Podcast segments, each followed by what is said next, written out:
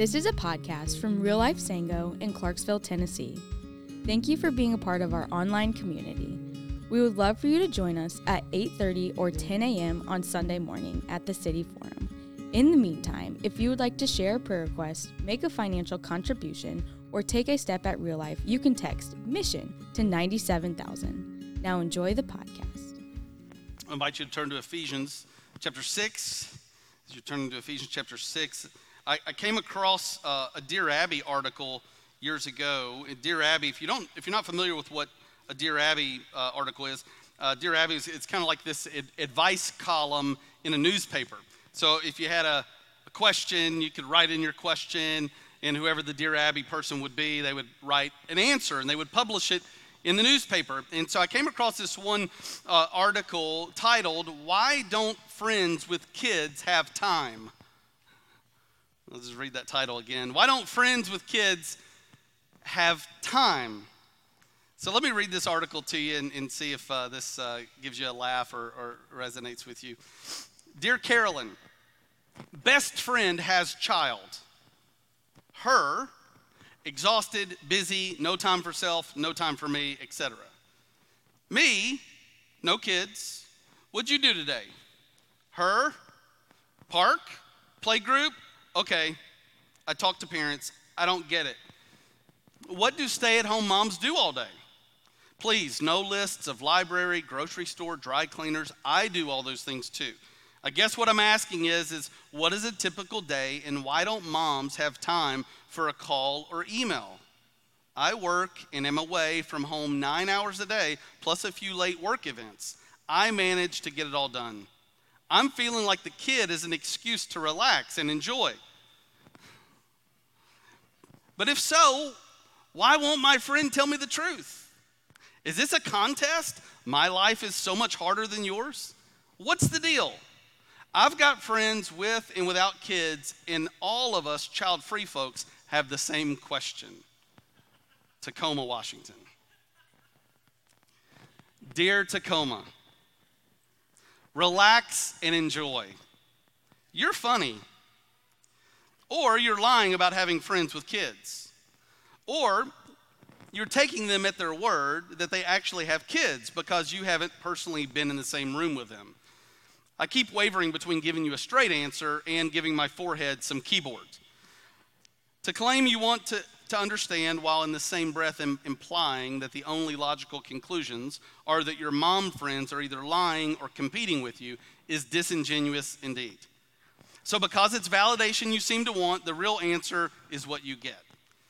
When you have young kids, your typical day is constant attention from getting them out of bed, fed, cleaned, dressed, to keep, keeping them out of harm's way, to answering their coos, cries, questions, to having two arms and carrying one kid, one set of car, one set of car keys, and supplies for even the quicker, quickest trips, including the latest to be declared essential piece of molded plastic gear to keeping them from unshelving books at the library, to enforcing rest times, to staying one step ahead of them lest they get too hungry, tired, or bored, any one of which produces checkout line screaming.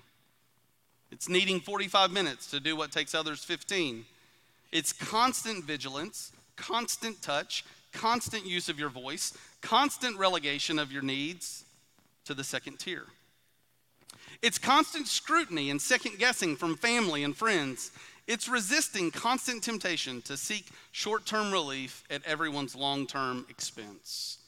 It's doing all this while currently teaching virtually everything language, manners, safety, resourcefulness, discipline, curiosity, creativity, empathy, everything.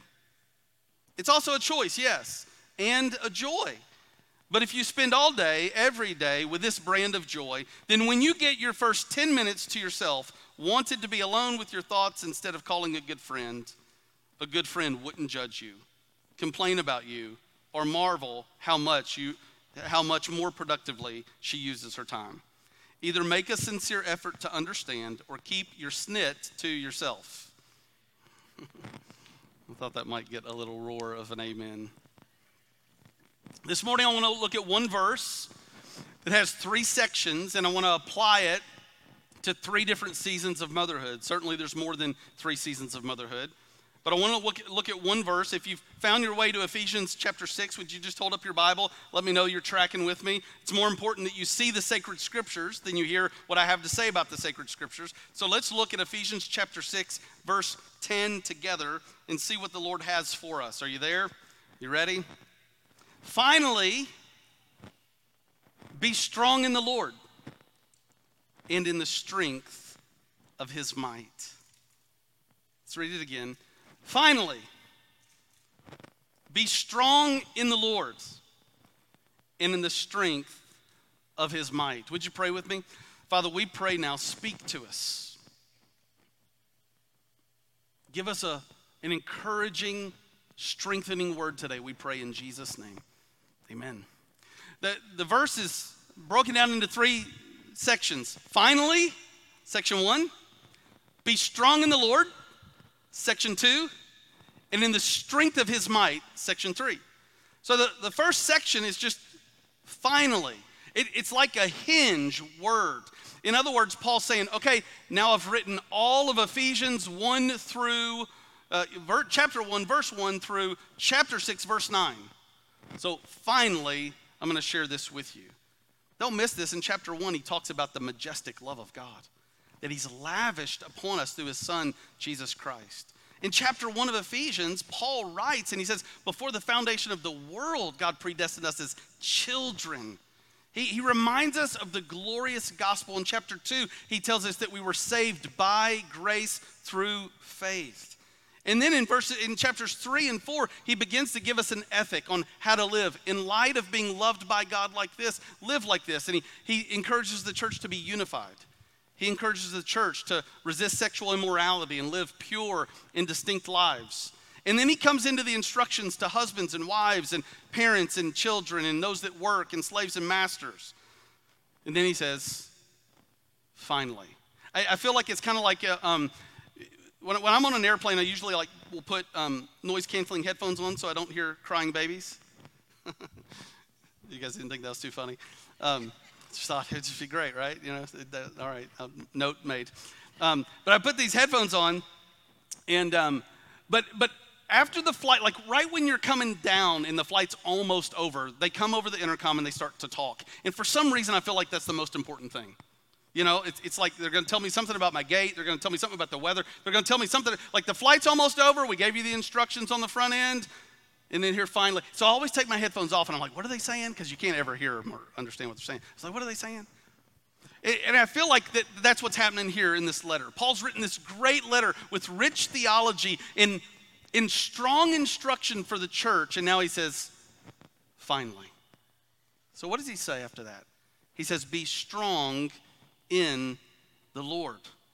I, I want to make clear Paul does not say, and perhaps moms, this will be super liberating for you today. The Apostle Paul doesn't say here, be impressive. He says, be strong. We, we live in a culture of comparison where, where we feel like we're constantly competing with what others are projecting forward about their life and their lifestyle and all their victories and all their successes and the way they look and what they have and where they're visiting. And it's so easy to get caught in a comparison game where we feel like we too have to be impressive, but that's not Paul's instruction to the church. He says, be strong. Be strong in the Lord. When you understand this, this exhortation in context, what you understand Paul to say is, is be strong in your faith. Paul's ultimate goal in this last section of Scripture is that, is that the Ephesians would not throw in the towel on their faith. That they would continue, listen, they would continue to trust the goodness of God. They would continue to believe that they're loved by God. They would continue to, to trust that God is for them that they wouldn't doubt that the cross demonstrated God's perfect, unfailing love, that the resurrection sealed their salvation for them, that they wouldn't throw in the towel, that they would keep believing in the hardest season of persecution, in the most difficult season that they might face. The, the exhortation to be strong in the Lord was keep trusting God, maintain your faith, keep believing in His goodness. This is so practical for moms, isn't it? In the middle of the night, the endless laundry, being a kid taxi, supporting your husband, getting to the school art night, the teacher appreciation week, paying bills. Um, certainly, certainly part of being strong in the Lord is loving the Lord more than you love your children. It's being courageous enough to parent your children with conviction. And one of the hard things for parents today, moms, see if this resonates, is the temptation to want to be your friend's, um, your, your child's friend, their pal, or their, their BFF. It, it's, it's almost like somehow the goal is for when they get 18 for them to call us their best friends. Just let go of that as a goal. And take the goal to say, that they might say they were a good mom. Let their friends be their friends and you be their mom. You set boundaries and give them discipline when they get out of line, and you give them comfort when they are sad. Be strong in the Lord. Keep believing in the goodness of God and in God's good design for motherhood. Well, then the next phrase is, and in the strength of his might. And this is so key because if you try to be strong in the Lord, if you try to do everything that God wants you to do in motherhood, if you continue to try to love God, if you continue to try to love your children and lead them well, and you try to do it in your own strength, out of your own ambition, out of your own determination, it'll be a dumpster fire. We've all experienced this in some way, haven't we? we have taken the reins of life, we've done it on our own, in our own strength. We, we've let intimacy with God fall to the wayside and we find ourselves in a place of great frustration, making a mess of things. Listen, if you want to be a mom in your own strength, go for it, but it's not going to be a happy journey. The Lord has a better way. Be strong in the Lord and in the strength of His might. I hear the echo of John 15 here. John 15, where Jesus said, Abide in me, and you'll bear much fruit, but apart from me, you can do nothing. So, where does strong motherhood come from? It comes from abiding in Christ. I hear the echo of Philippians 4:13, where Paul says, um, "You can do all things. I can do all things through Christ who strengthens me." Listen, it's tough being a mom. I can't say I know, but it's tough, isn't it, moms? It, it's it's it's uh, uh how many unseen sacrifices have you made that only the Lord knows about? And in the longing to be seen and appreciated in those moments, and often it just goes unnoticed and uncelebrated. Oh, how we need the strength of the Lord. The challenges of motherhood are, are, are countless. And it's like every season of motherhood has different challenges, isn't it? You, you know, like when you bring a newborn home from the hospital and it's like you have no idea why they're crying, you know? They're hungry. No, they're gassy. No, they're just, they want to talk and they can't talk, so they're crying. Google it. No, don't Google it. You know that feeling? And then finally, when you get them to sleep through the night and you feel like all is well with the world, and then they begin to teeth and you're in a brand new season and you're like, oh my goodness. And you have these seasons that you go through, and then it's the season of like, can I get my kid to quit hitting the other kid with the toy and the share? And, and it's like every season of motherhood has its own unique challenges. The only way to flourish is to do it in the strength of the Lord's might. We need to be reminded we are weak and He is strong. We weep he comforts. We are broken. He heals. We run dry. He never does. We get tired, but He never needs sleep. We get anxious, but He is always calm. We get overwhelmed, and He is always at peace. We are foolish, and He is wise. We are limited, and He has no limits. So finally, be strong in the Lord and in the strength of his might. Paul was writing this to the church. It, we'll see in coming weeks how he exhorts the church to put on the whole armor of God, and he does this so that they might stand strong in their faith, that they might continue to trust in Jesus and believe the gospel. But I want to apply it in three to three specific seasons of motherhood this morning. The first season I want to apply it to is the longing for season. It's hard really hard when you want to be a mom and you've not entered into that season yet. Uh, I've talked with moms that are in that season, and I've um, I've, I've been with them as they've shed their tears, and it's difficult to put into words the grief that you feel. Um, I love that the majority of the Psalms in the Bible are lament Psalms. In other words, it's good, right, and appropriate for the people of God to lament. And God has given us prayers in the Psalms to lament. In other words, if you're suffering, if you're sad, if you don't have something that so many others have, you shouldn't conclude that something's wrong. Suffering is normal for the Christian life. Jesus told us if we're going to follow him, we must take up our cross. What a symbol of pain and suffering. And so, if you're in that season of longing, uh, one of the ways that you can be strong in the Lord is to surround yourself with Christian people to find a community group where people are going to support you and pray for you and love you through the pain. I do want to give one caution. One of the things I observe sometimes is, is that we make children an idol. How do you know if you've made something an idol? A good litmus test to know if we've made something an idol is, is when we don't get what we want or something goes wrong, we act in an ungodly or sinful way. That's a good litmus test. If, if you act ungodly when something doesn't go your way, you've likely made that thing, whatever it is, an idol. And this can so happen in the church. Frankly, I feel like one of the greatest um, idols in the North American church is family. Because we love our family more than we love Jesus. We treasure our family more than we love Jesus. So, how can we long for children and love children without making them an idol?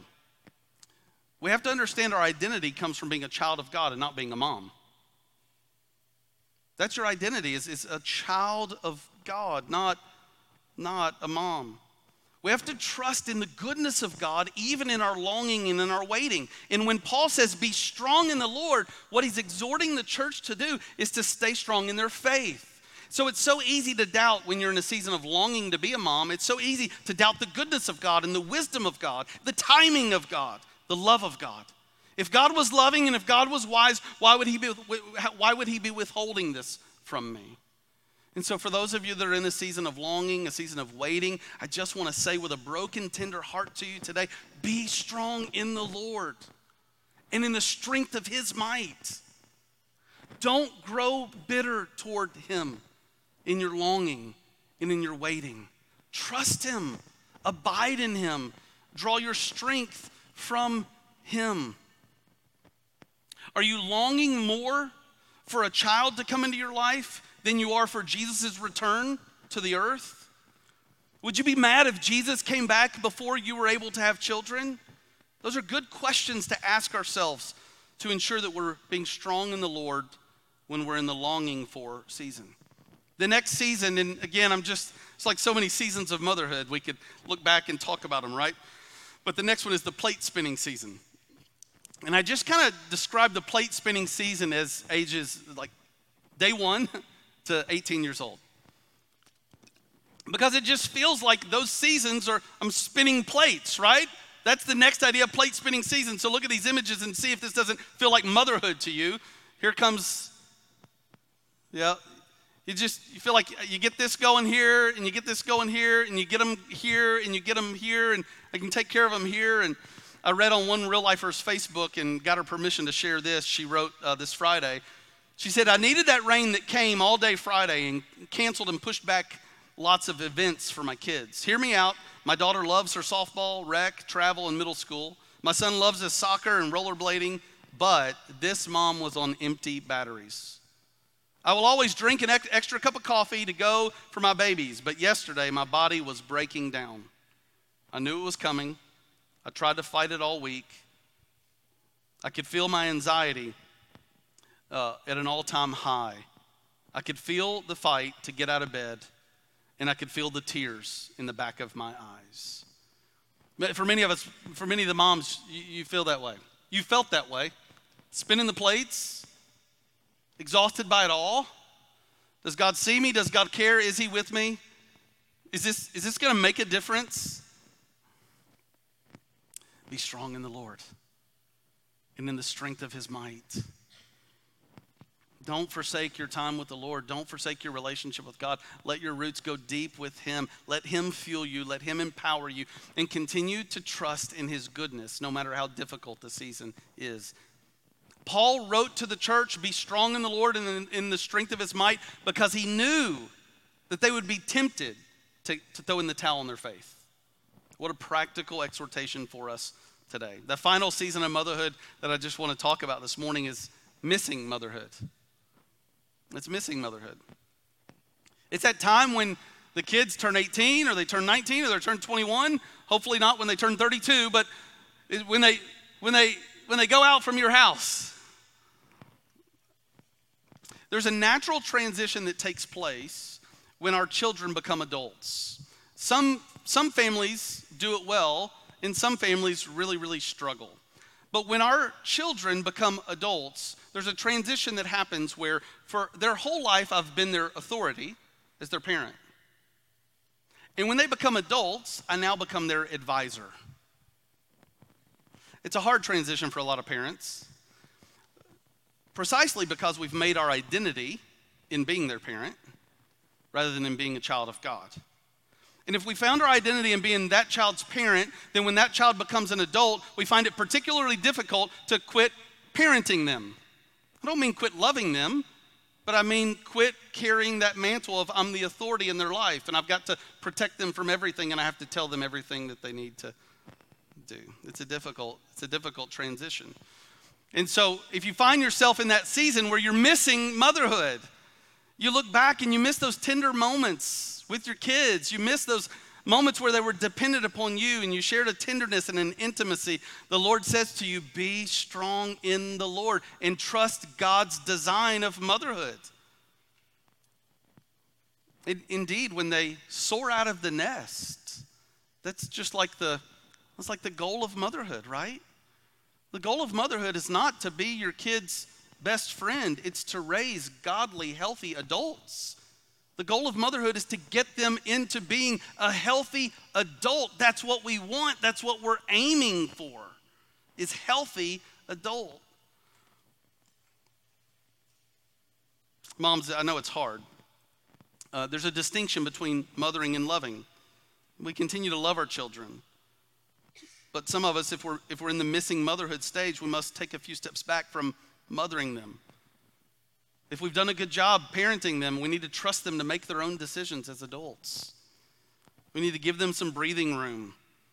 And, and, and, indeed, this is the confidence that they need from us for them to soar, is for us to say, hey, I know you got this. I know you got this. We must relate to our adult children differently than we did to when they were children. And this requires strong faith in God. It requires strong faith. And we can trust them to Him. He is good, He loves them more than we do. and we can trust Him with Him. I, I want to close uh, today just with a tribute to my wife, the mother of my four children. We used to live in New York City and we lived in Harlem for a period of that time. And um, we had twins uh, a month after we moved to New York City, and Jack was almost two at that time. And we moved to Harlem, Jack was about three, and the twins were almost one. And everywhere Susan would go in the city with our kids, we had what I called the Hummer stroller. It was a giant stroller with two twin seats, and then like a jockey seat that where Jack sat over the twins. And when we lived in Harlem, it was this giant hill, and we lived at about in the middle of the hill. And so, anytime Susan would be coming home from anywhere, she'd have to pushed the, the big stroller up the hill. And as the twins got bigger and bigger and bigger, the stroller got heavier and heavier and heavier. I mean, sometimes it's like full on, her wrists began to hurt. What would always amaze me is I would go to church early. I would, we, we lived at about 135th Street, and we the church gathered down at 27th and Broadway. And, and I would get on down to church early. And so she would be there by herself with our three kids, three and under. And she would get them all clothed, all ready for church, diaper bag, everything ready, load them up, and she'd go down that hill and down the road to the entrance of the subway. And she would wait for a stranger who was kind enough to help her carry the Hummer stroller down the stairs to the subway. And she'd get in the subway, and the subways were always wonky on Sundays. So she'd have to wait for the subway. And then finally, she'd get on the subway, she'd take it down 100 blocks, she'd get off, and she would have to wait for someone, hopefully, on that train that was kind enough to help her then carry the Hummer stroller back up the steps to come out of the subway and then, and then, down, the, and then down the road. Church, can I tell you, this is. Um, my sweet wife was not late to church with our kids one time. Not once. They were sick a couple of times and she stayed home. But she did all that down the stairs, up the stairs, three in tow, all that at church on time every Sunday. But she's not the hero of this story. She was strong in the in the Lord and in the strength of his might. I, I, don't tell you that story about Susan as the standard, but rather to inspire you. Your God is able. Your God is able. Some of you, you feel like moms, you feel like the season that you're in, you cannot do it. You can because your God is able. He is with you. He sees you. He is for you. He loves you. He is your God. He's not forgotten you. He's in the details, He's in the muck, He's in the mire. The Bible says that I, the Lord God, I will meet all of your needs according to my glorious riches in Christ Jesus. He will meet all of your needs according to His glorious riches in Christ Jesus. Moms, I don't have a clue but He does. And I, I just kind of think this morning I'm bringing some loaves and fishes and trusting Jesus to multiply it into your hearts, to encourage you, to strengthen you, to inspire you. He sees you, He loves you, He's with you. And we're thankful for you. Let's pray. Father, thank you. You tell us in your word that every gift comes down from the Father of lights, and I thank you for our moms. It's amazing to me what they do, who they are, how they carry on, sometimes without recognition, sometimes without a break. And I pray today that they might be strengthened by your Spirit. They might be strengthened to trust you, to trust the goodness of this season that they're in. That they would know you are truly working all things out together for their good encourage every mom. Lord, we bless you. We bless you for your strength and your supply. Never run dry. We give you praise in Jesus' name. Amen. Let's stand to our feet. Let's sing out, church. Thank you for listening. We trust that God is stirring something special in your heart today. We hope to see you on Sunday very soon. Keep it real, keep it Jesus.